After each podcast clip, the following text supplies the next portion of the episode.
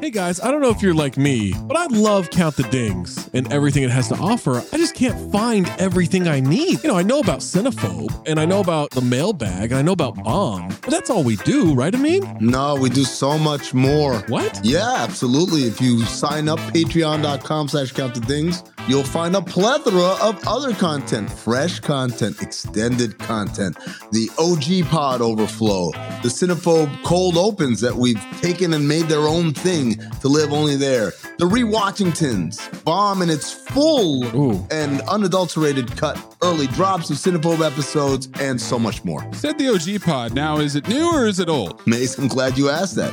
It is a new incarnation mm-hmm. of the old OG pod. Oh, So it's me, Zach, Trey, Waz, Tom, I love those guys. just like we always were. Going back to the True Hoop days, mm-hmm. we're recreating that magic, recapturing it, and putting it back out. We're talking hoops, we're talking pop culture, and most importantly, we're talking for 40 minutes for free, mm-hmm. but then another specific Patreon exclusive segment for every one of those episodes. Funny enough about that OG pod, you're getting Tom and Trey on Mondays, you're getting me and Waz, aka Wosny, on Wednesdays. Amin's floating in between. I'm a floater. You never know when you're going to get Amin in those, so you got to listen to them all. And what if I'm not sure what Maze looks like? Because I've always thought he's a fat man with a fedora. He's got a weird voice. How can I see for myself what this Maze character actually looks like? It's crazy you don't know the answer to this hmm. because it's the Cinephobe Pod YouTube page. What? The CT5s on the Cinephobe Pod YouTube page,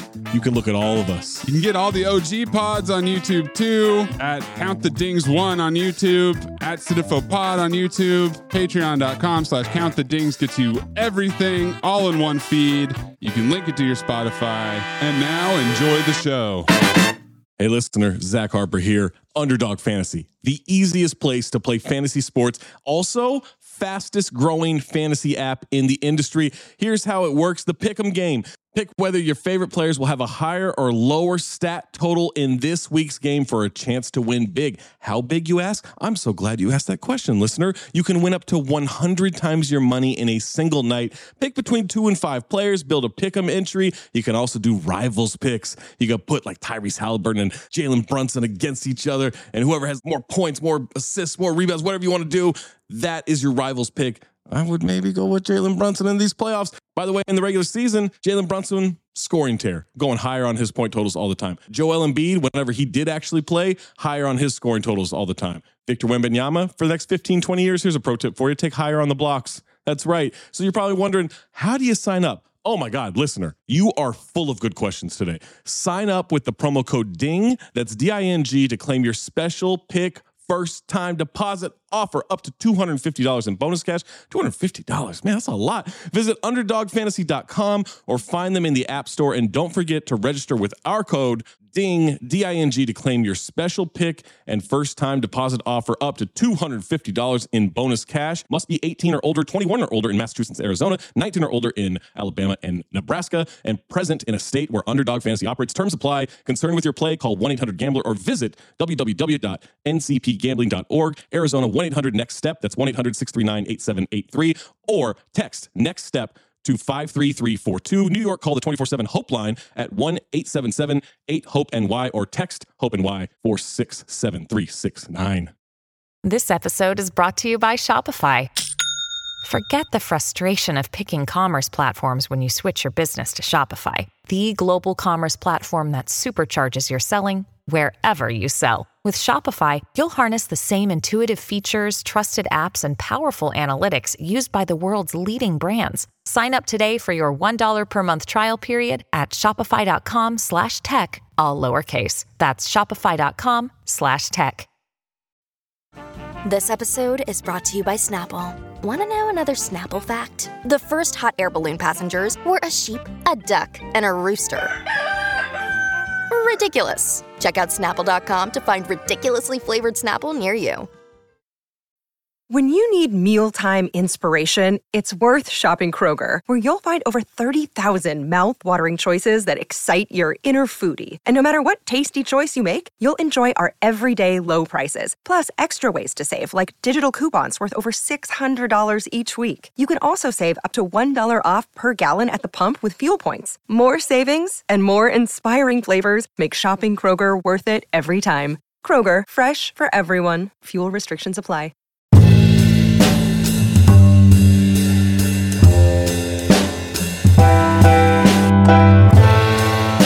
Welcome, ladies and gentlemen. Welcome back to a, the latest edition of Woke Bros.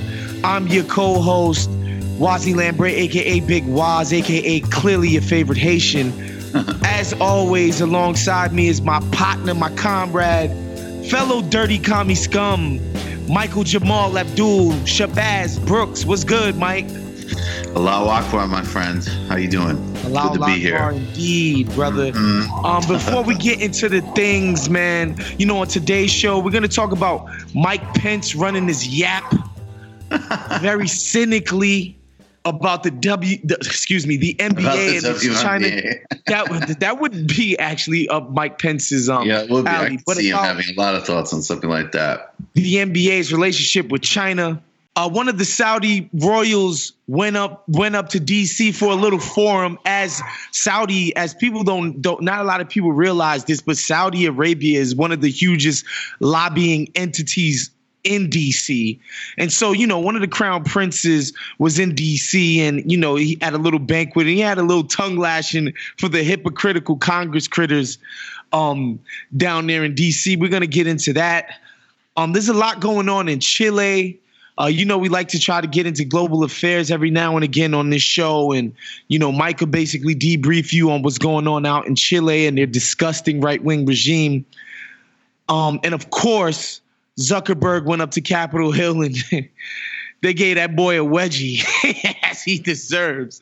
Man, but first, Mike, talk to the people about the next TMBS live in Philadelphia, man, the city of brotherly love.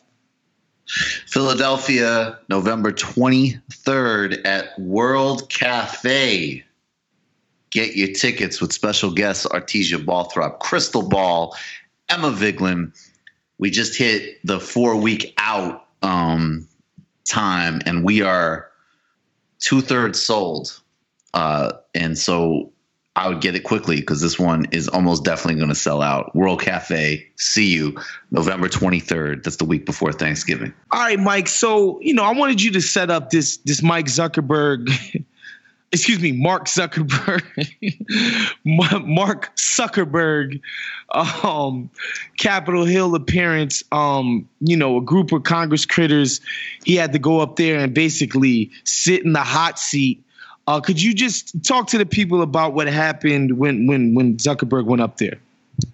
So basically, he was there, I think, primarily to talk about this new Libra um, cryptocurrency bullshit that he's trying to get off the ground. And, you know, it, was it was definitely an opportunity for a bunch of different people to take shots at Facebook. I, have a little bit of a jaundiced eye at this because I do think mostly in Congress, you know, people we all know that the you know corporations own the U.S. government. Most of these people are completely subservient to the you know to corporate lobbying and special interests, whether it be pharmaceutical, Wall Street arms, oil, or Silicon Valley. So there's a little bit of like, you know, okay, here's the one day of the year where we pretend we have a reign on these companies that actually own us, right? So there's always a little bit of the bullshit theater. But there were a couple of uh, exchanges. Actually, I think the one with AOC that we'll get to, to be honest with you, I'm a little bit eye roll on. Uh, but there were several, uh, but I think it's worth talking about. There were several others. I mean, uh, Ayanna Pressley hit him very shrewdly on, you know, this idea that Libra is going to solve a problem of underbanking and poverty, more of that tech delusion nonsense that there's magic technological fixes to what are economic problems. Uh, then there was also um, another congresswoman whose name uh, escapes me at the moment. I mean, she hit Mark Zuckerberg. I mean, that the last time that he had to pretend he cared about civil rights, you know, to an authority figure like that, it really did seem as if she was one of his professors at Harvard and he was pretending to have done the reading. And then um, Congresswoman Katie Porter, who's really good at this. I mean, just the theater of it. AOC, Ayanna Pressley, and Katie Porter are really good at making witnesses look bad and uh, and she got into a line of questioning, which I actually think is really important. But um, I guess before we get to all that, I mean, Waz, you want to start out of the gate with um, this AOC exchange on basically Facebook's, you know, refusal, I guess, to fact check um, or engage with you know, correcting fake news or whatever else you want to call it. Run ads targeting Republicans in primaries saying that they voted for the Green New Deal. Sorry, I, I, can you repeat that? Would I be able to run advertisements on Facebook targeting Republicans in primary saying that they voted for the Green New Deal? I mean, if you're not fact checking political advertisements, I'm just trying to understand the, the bounds here. What's fair game?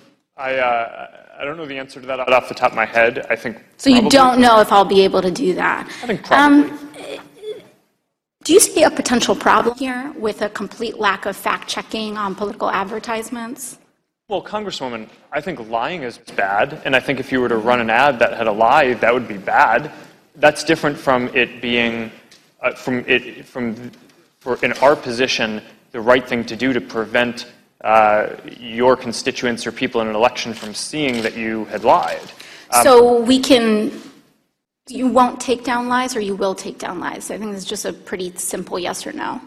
Congresswoman, uh, in, I'm not talking about spin. I'm talking about actual in, yes, in most cases, in a democracy, okay. I believe that people should be able to see for themselves what politicians that they may or may not vote for so you won't take them down. character for themselves. So you won't take a flag that it's wrong, but you won't take it down.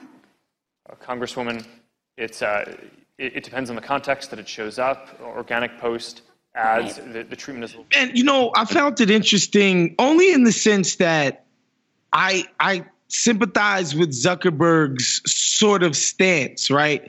In the idea that, like, why should we stop politicians from hanging themselves? Except for the fact that they're not hanging themselves. You know, like people, like, you can't lie, you know, indiscriminately in public, and nobody's to actually call you on it because we're so, you know, balkanized and fractured in our politics now. Everybody sort of takes their sides. That let the facts be damned, right? Um, but she was just basic. But but what I liked about what she's doing is just exposing the the mindlessness of the Facebook experience. Period. It's like people can go on there and post anything, say anything. You're not actually getting any actual news or facts. You're not enriching yourself intellectually. Um, any any of that, like, because these things don't even go through the most rudimentary checks or balances. They just go on unvarnished um, you know, basically as is. And, you know, she basically gave him a tongue lashing about, you know, how stupid it is that any like a politician, even a pop that somebody that's a politician, not just some you know regular user. Even if you want to say people like me and you, to the extent that we're influential, right, Mike? Um, it's not the same as AOC going on her Facebook platform and just completely sp- spreading pure lies, propaganda, hate speech. Um, it just has a different impact, and you know, the most interesting thing to me, um, as it pertains to this, Mike, is that these tech guys, man, when they when they talk about themselves lacking any sort of self awareness, right? They want you to think that they're saving the world right? We're like these big ideas like connecting humankind. They want you to think that they're the ones responsible for that and making that happen. They're the ones who are so genius. They could um, execute these huge ideas. But just the idea of fact checking posts, I, I don't know if we could do that, Congresswoman.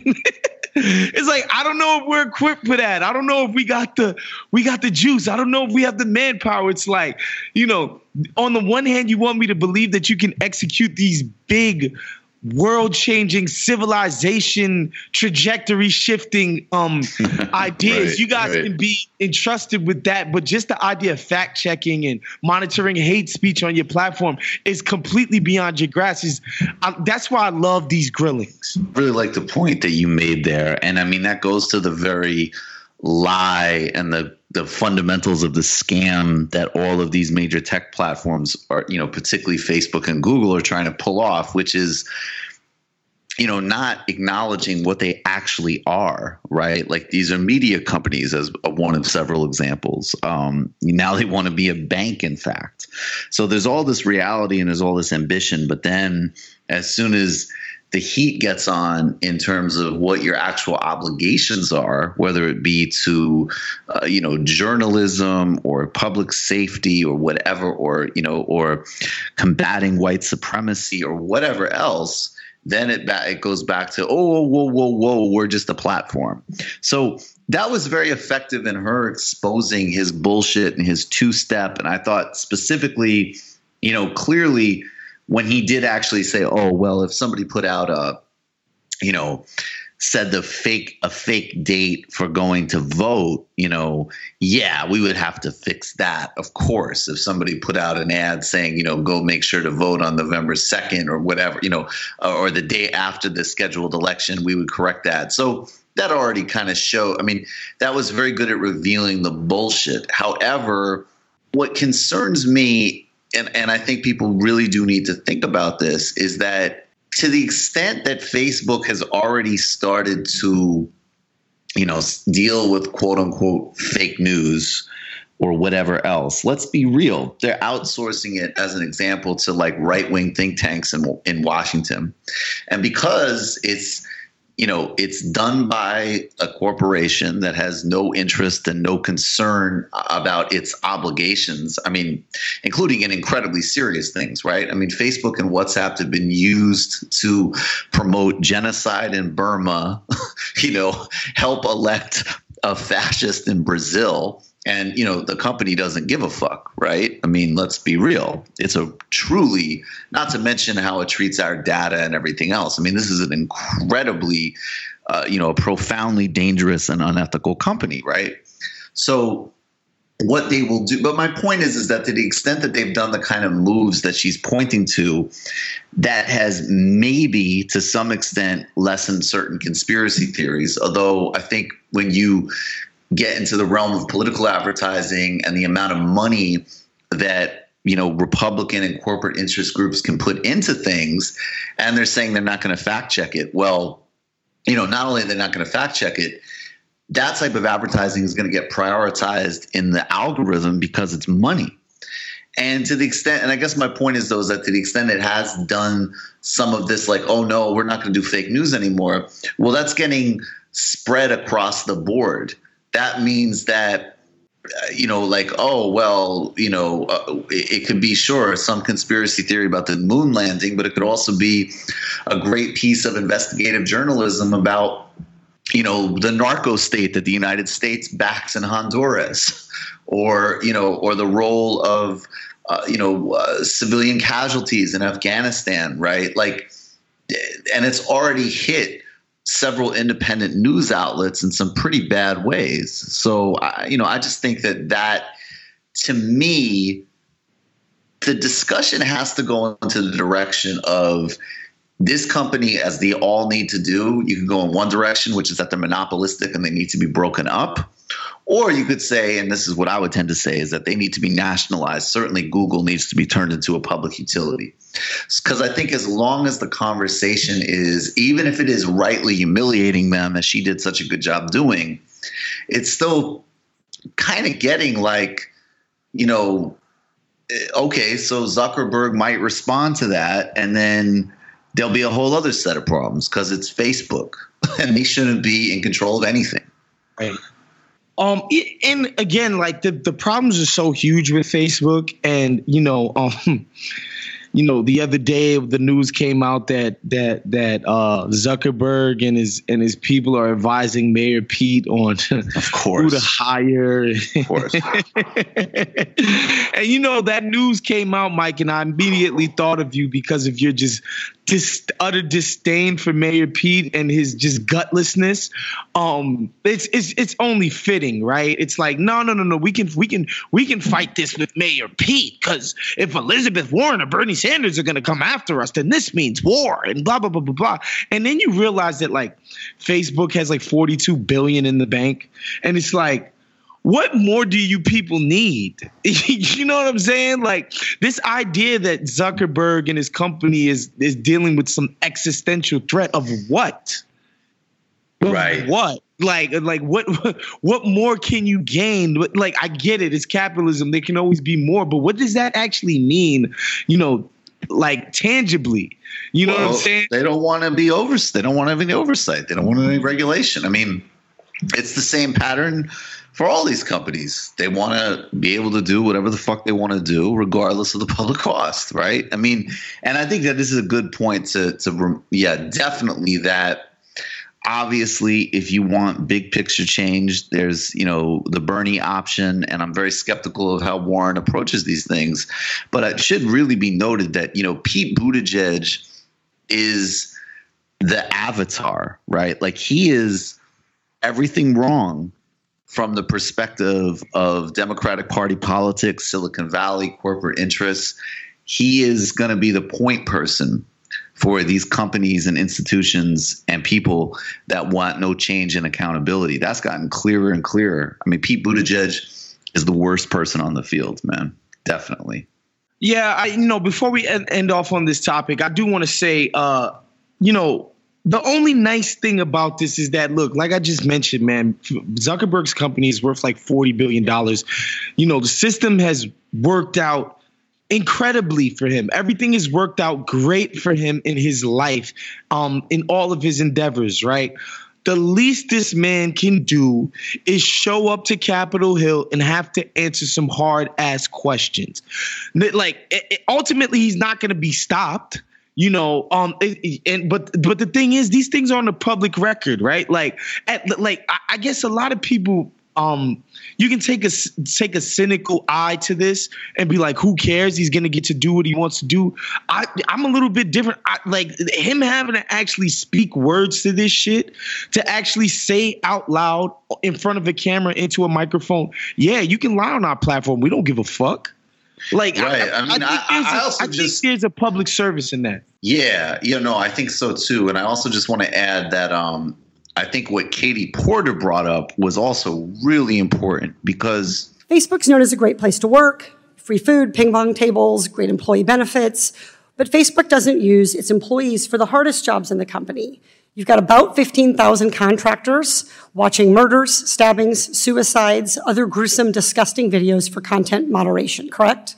Uh, Congressman, yes, I believe that that's correct. You pay many of those workers under $30,000 a year, and you've cut them off from mental health care when they leave the company, even if they have PTSD because of their work for your company. Is that correct?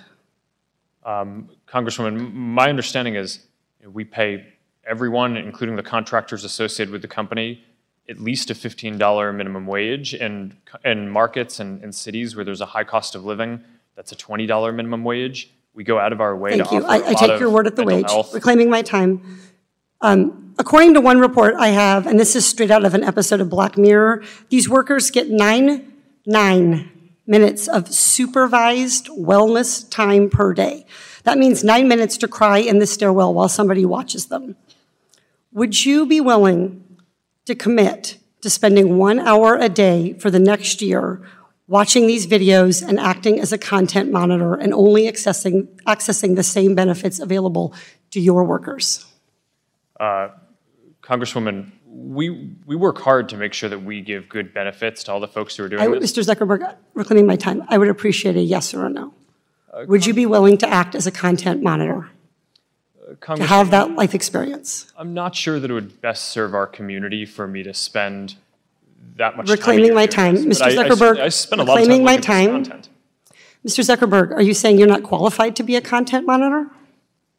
No, Congresswoman. That's not what I'm saying. Okay, then you're saying you're not willing to do it.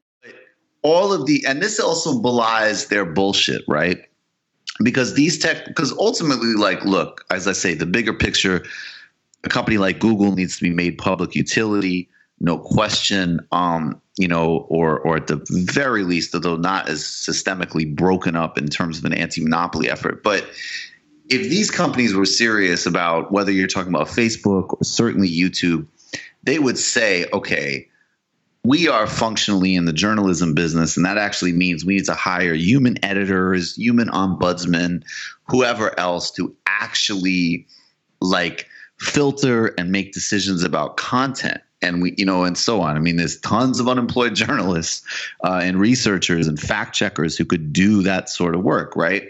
And then they'll say like you know and even um, amazingly i mean there's still some like stands out there like normal people who actually defend the tech companies which is always like one of the most embarrassing and silly things to see on the internet. But the point is is that when they need to put human beings on something, they actually do it. And what Katie Porter talked about was in Facebook's case, they have contract employees who they pay poverty wages who sit in cubicles and watch videos of murders, of suicides, of every other type of human misery and atrocity imaginable because and this is the same by the way this is the same at google this is the same across the board uh, to make sure that that content is not uploaded on the platform because that can create legal problems.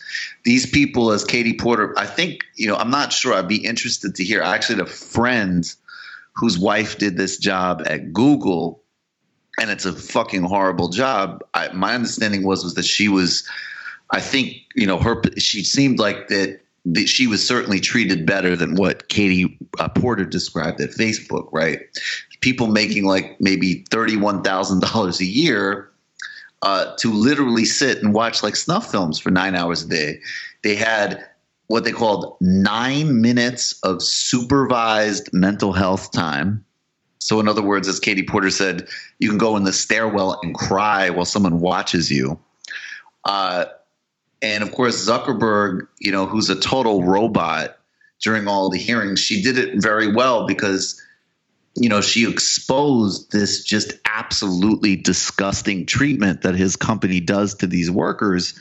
And then she kind of gave him like, you know, basically like, hey, do you want to do maybe you should do an hour of this a week? And, you know, he kind of that's when you could tell the kind of bristle of like, you know, fuck, excuse me, a fucking billionaire, you know, like the like the actual mindset that these fucking sociopaths like Zuckerberg have. And I just think that's a really important, you know, uh, uh, behind all of these tech platforms, it's sort of like th- there's these different layers. Like at the top end, it's like, look, yeah, like these companies that in terms of jobs that are desirable, they produce very few jobs. Then the other part, whether you're talking about you know it's very different but in some ways everything from instagram to twitter to youtube to uber is sort of a similar model which is that the framework is based on millions of people providing like essentially free labor uh, or or at the very least, you know, harnessing it in a in a in a way that they don't get compensated for, or they get compensated for very little. And I think that you know, then there's also going to be whether you know the sweatshops that manufacture the Apple products or the people having to watch the suicides for Facebook. There are actually a lot of lower end jobs that these companies actually do create in the real world and of course, like all the robber baron predator corporations, they treat people terribly. I mean, again, that's like just the bottom it line. would cost them anything to make these jobs real jobs. It would cost them them nothing. And, and like you know, it's one of those things. Like a lot of times when I'm doing basketball analysis, I'll talk about like, well, the owner didn't want to pay, you know, $33 million of the luxury tax. And then I'll be like, you know what? It's not my money, whatever. This $33 million is a big deal, even to somebody like that. This ain't that. like, this isn't that at all. It's like putting thousands of people to work like, yes, thank you. You're putting thousands of people to work for something, you know, that your company should be should have to do mandatory, right? Like it should be mandatory that your company does this. You're just doing this because you have to save face now. People got at you for the bullshit, the way that you, you know, were operating. And then, you know, you create all these jobs, and then what you decide to do is make them as bare bones as possible. It's just like it's just it's the height of greed, and it just gets to the core of cap- capitalism. Definitely. That's it.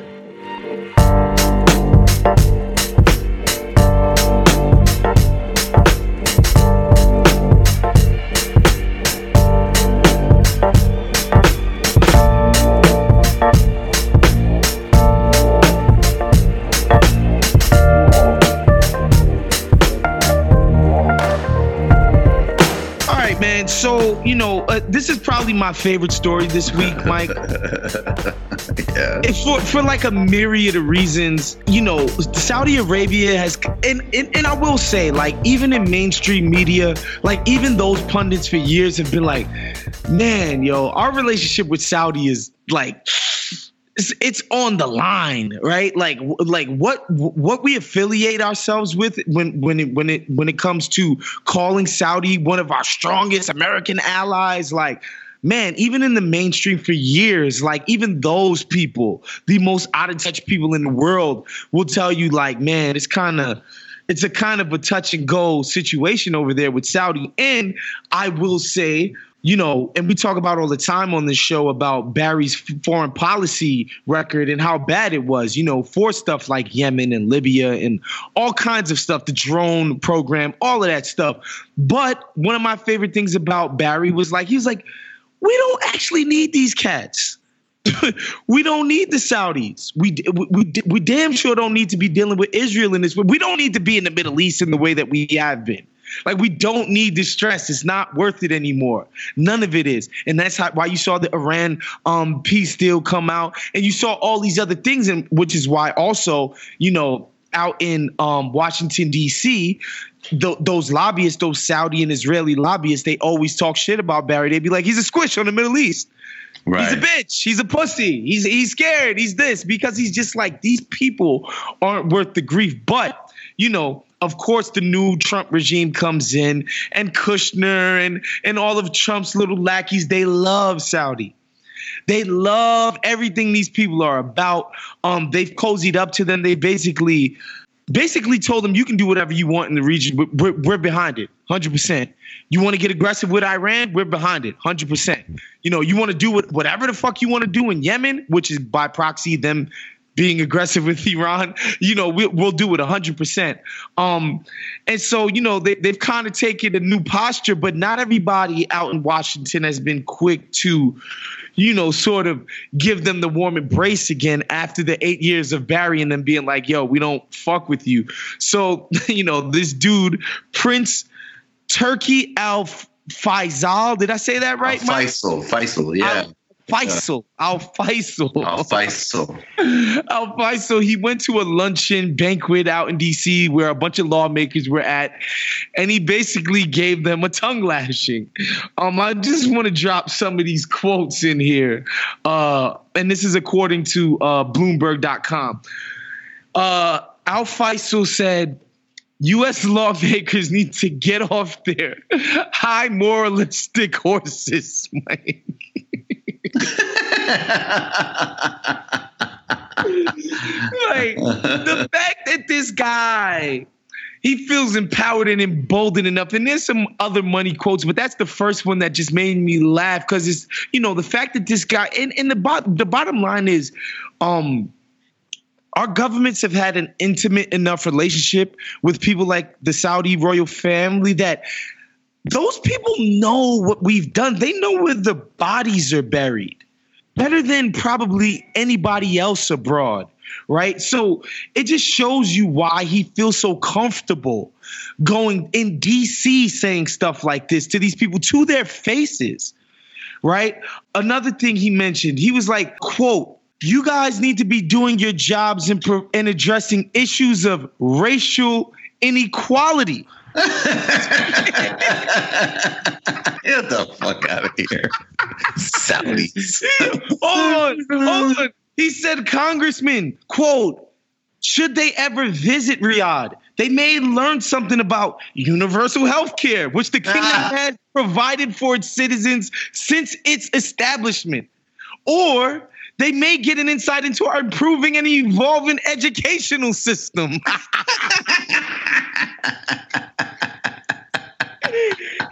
know, I mean, what the fuck? You know what?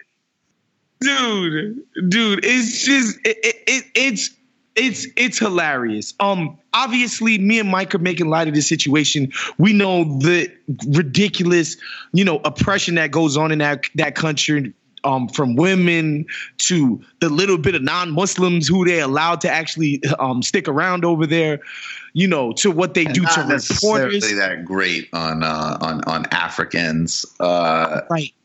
but uh, but yeah, I mean, I, you know what's funny? I mean, and I do want to just say real quick, it wasn't Obama still did, you know, Obama backed the Yemen war and it started under his watch and he did, you know, plenty for Israeli apartheid and for the Saudi monarchy. But I I think that there you know, it kind of reminds me. I mean, it's definitely obviously a lot more woke than Trump because he's talking about racial justice and healthcare.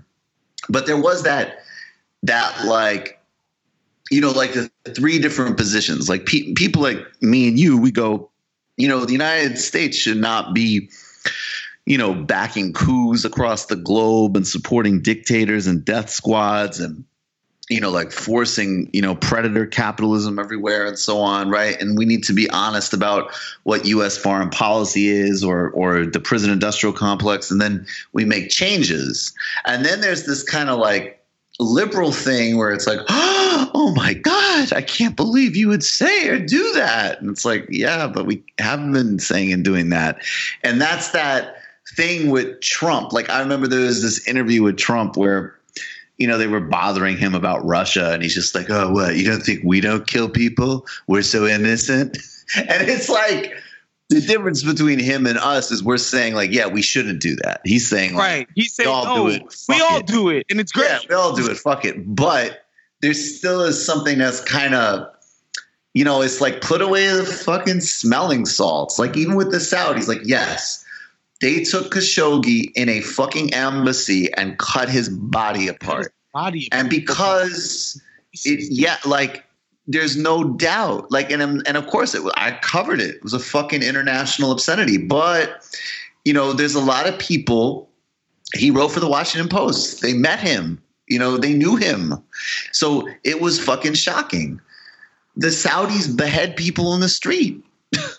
They're like, you know, th- th- th- this is a very, they are brutal. They're committing genocide in Yemen. So I think there's some kind of like, I feel yeah, he's coming on the on the end of like, and it is true that for people who are citizens, there's healthcare and so on. But I think he's also giving you like on the back end, like, all right, everybody, calm the fuck down. Like, you knew what it was. Like, shut up. Yeah, hundred percent. And it's and and and, and again, a, a part of it is just like stop it, like stop it. Since when did you guys? Since when? Show me the history of you guys caring about any of this shit. You know, um, so we kill one measly reporter. I mean, come on, guys, the guy had it coming. You know, it's basically what he's saying, man. And you know, a lot of this because the China NBA thing is so fresh on my mind that th- a lot of this echoes that, where I can see China being like, wait a second, you guys are like obsessed with democracy. You think I don't know about voter suppression in your country? What are you talking about? you know what I'm saying? Like you guys are like, oh, we we love the Muslims. It's just like, okay, um, you guys back Israel. Like, what are you talking about? You understand what I'm saying? Like, it, a part of me is like when you when those capitalists do go to China, and they're like, man, you know, how do we how do we um defend this shit back home? And they're like, are you kidding me? How do they defend the shit back home? The same way. Ignore it. What are you talking about? What are you talking about?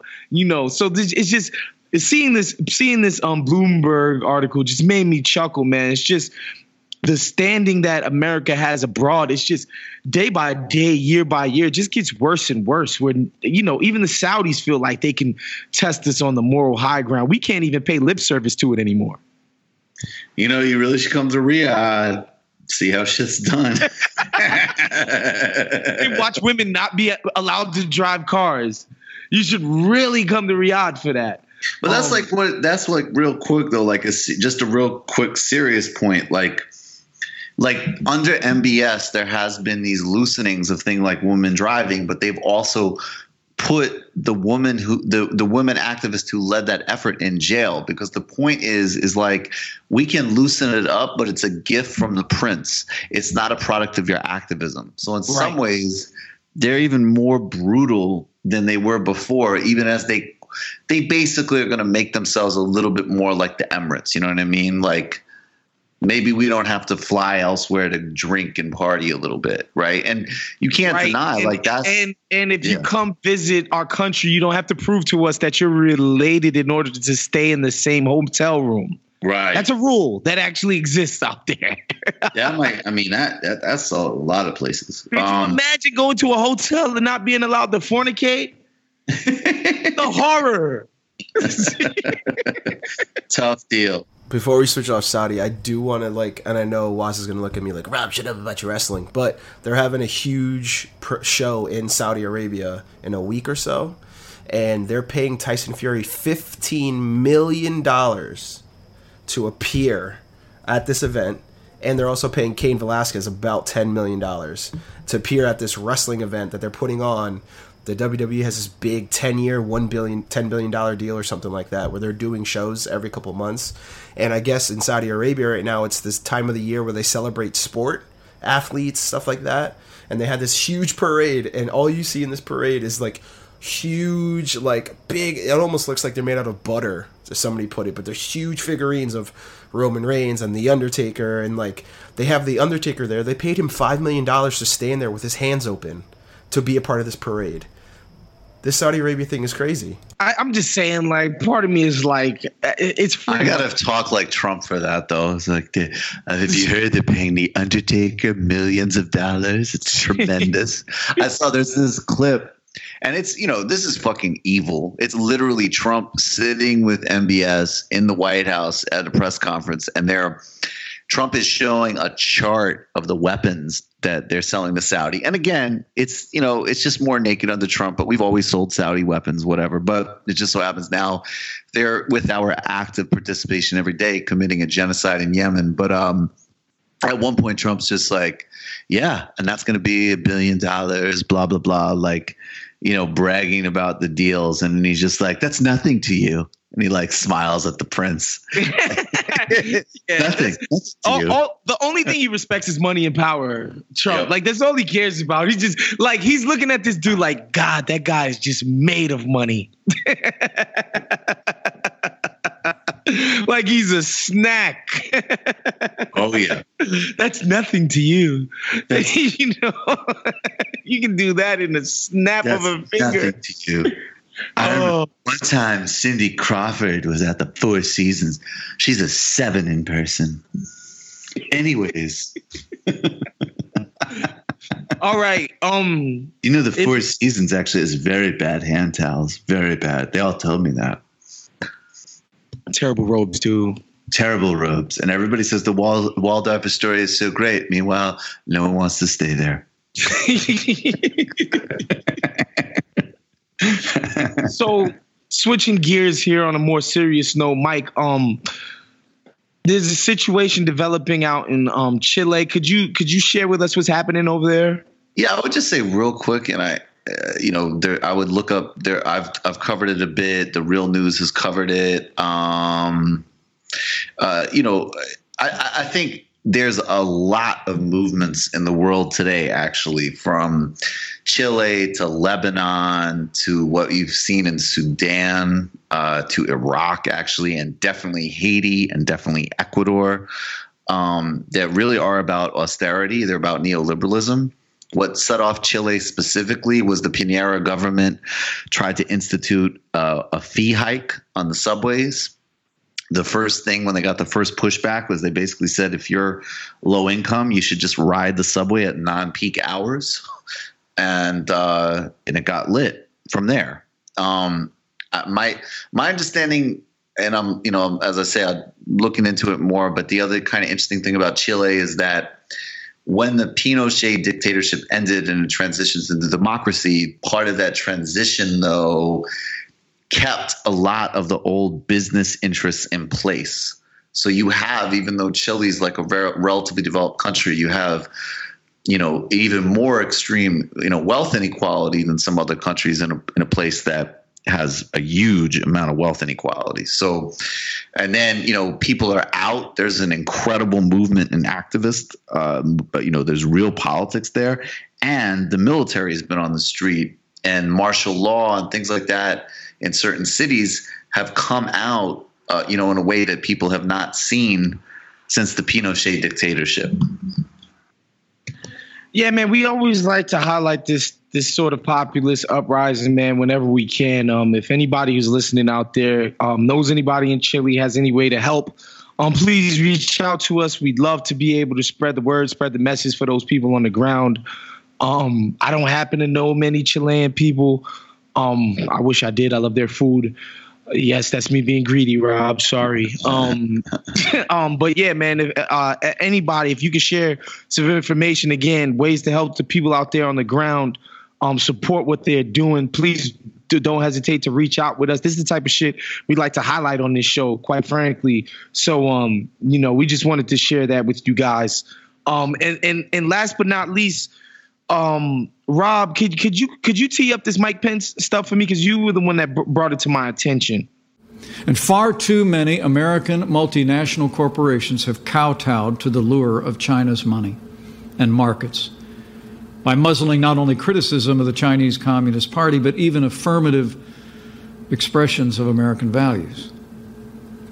Nike promotes itself as a so called social justice champion.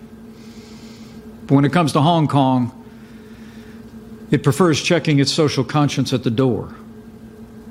Nike stores in China actually removed their Houston Rockets merchandise from their shelves to join the Chinese government in protest against the Rockets general manager's seven word tweet, which read, Fight for freedom, stand with Hong Kong. And some of the NBA's biggest players and owners who routinely exercise their freedom to criticize this country lose their voices when it comes to the freedom and rights of the people of China. In siding with the Chinese Communist Party and silencing free speech, the NBA is acting like a wholly owned subsidiary of the, that authoritarian regime. A progressive corporate culture that willfully ignores the abuse of human rights is not progressive, it is repressive. I gotta say he's right 100%, but fuck you, Mike Pence. Like, since when do you care about any of this stuff? And not even just in China, here in America. You don't even care about it in America, in Indiana. Like, you know, Indiana is one of those places that was trying to shove the voter ID laws down people's throats. You know, um, it's it's hilarious. Um, but again, you know, uh, uh, uh, what he said is not without merit. You know, uh, Nike, Apple, the NBA, everybody who's decided that making money in China is something that they want to do and that they like to do. Uh, it's fantastic. But what I will say, and you know, I, I hate to come off like I'm always defending the athletes, blah, blah, blah, blah, blah.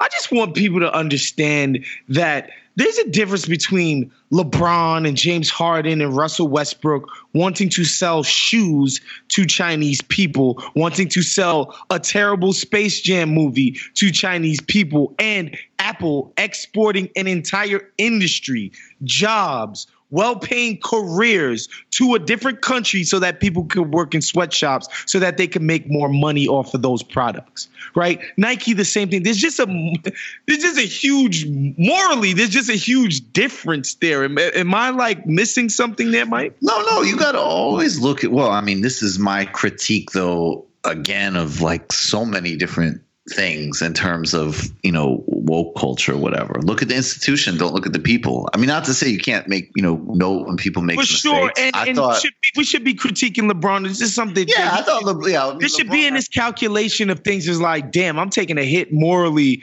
and in the public about this. He should be thinking about this as far Yeah, as a should be, calculation. but it's a, but it's but ultimately it's a question of of capitalism, and I think you're. I think the problem is is like no one could be more dishonest, anti-human rights, and just generally full of shit and disgusting than Mike Pence, and you know this is why it's it's you can't look. I like the NBA, and it's great when people inside the NBA use the the position, you know, to forward important issues. But at the end of the day, it's like you know, it's look the Black Lives themed LeBron ad. That's great, and if it inspires a young person to you know affirm something or read something or take an action, that's great. But as I tweeted at the time, I was like, you know, are they going to show this in one of their sweatshops? And as long as, you know, that is the dynamic at the end of the day, it's just, you know, that is the part where it's all capitalism and there's just different sides of how you're marketing it. And then, you know, ghoul motherfuckers like Mike Pence are going to be able to point out hypocrisy. And we could, you know, you know, we're never going to give him credit for anything because fuck him. But it's, you know, he's not wrong.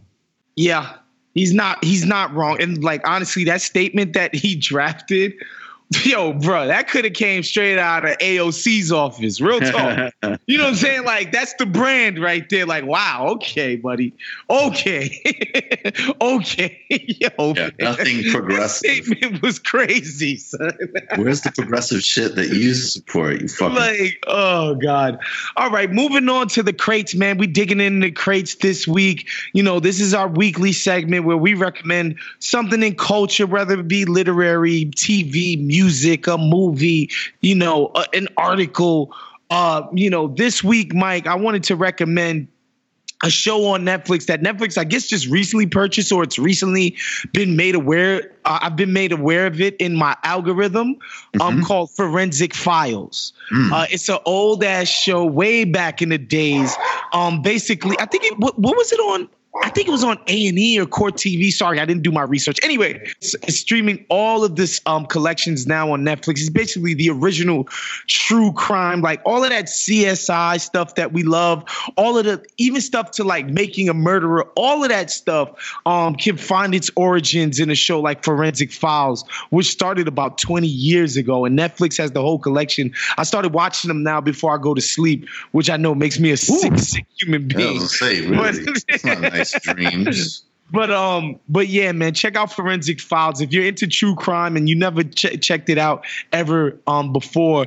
The, the the the narrator of this show is just classic and legendary. Uh, check it out.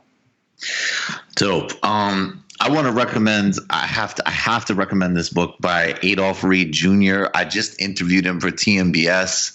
The interview is only available for patrons now, but we'll put it out for everybody in a couple weeks. Adolf Reed Jr. is one of the most important political theorists I would say in America. He's, you know, and he and he has deep history personally and academically in the left tradition in uh, black radicalism, which he had was a pioneer in, and actually has a very strong and interesting critique of. He's one of these guys like he's actually I gotta say as a person he's one of the I mean first of all he's one of the he's just fucking smart as hell. Whatever you know agree or disagree. On a personal level the man honestly could not be nicer. A very down to earth person and you know you could see it wasn't just that he was an ivy league professor. You could also definitely see the part of him that was clearly a labor organizer and you know very much like you know of of like of the people basically. I'll use that word. In addition to being a world class intellectual uh, he wrote this book in 2001 actually but it, i don't know it just it so much of it kind of depressingly holds up. In some ways it might even be more true today. It's called class notes posing as politics and other thoughts on the american scene. And Adolf reed jr i mean he's fascinating guy. I'd recommend it. And great writing it's very it's not an academic i mean it is an academic book in the sense that there's a lot of you know material there's a lot of concepts that are demanding but he's a really good writer it's not academic writing and he's definitely not afraid to take shots so class notes. Fantastic. notes yeah Class notes. Uh, check that out. All right, man. Of course, make sure you guys get your tickets to the Philadelphia live show. Make sure if you're not already, please become a patron of both Count the Dings and the TMBS show. Uh, we really appreciate all of the contributions of our patrons, man. We wouldn't be able to put this content on without you guys. So we want to spend a spe- send a special blessing and thank you shout out to the patrons. Um, of course, subscribe. Of course, as always, be sharing this. Be telling your friends to listen to Woke Bros. Be, be, you know, I mean, like, get a Woke Bros tattoo, man. Please be promoting the show. We appreciate everybody who subscribes, listens, shares. Um, we will see you guys next week. For Michael Brooks, I'm Big Waz. Later.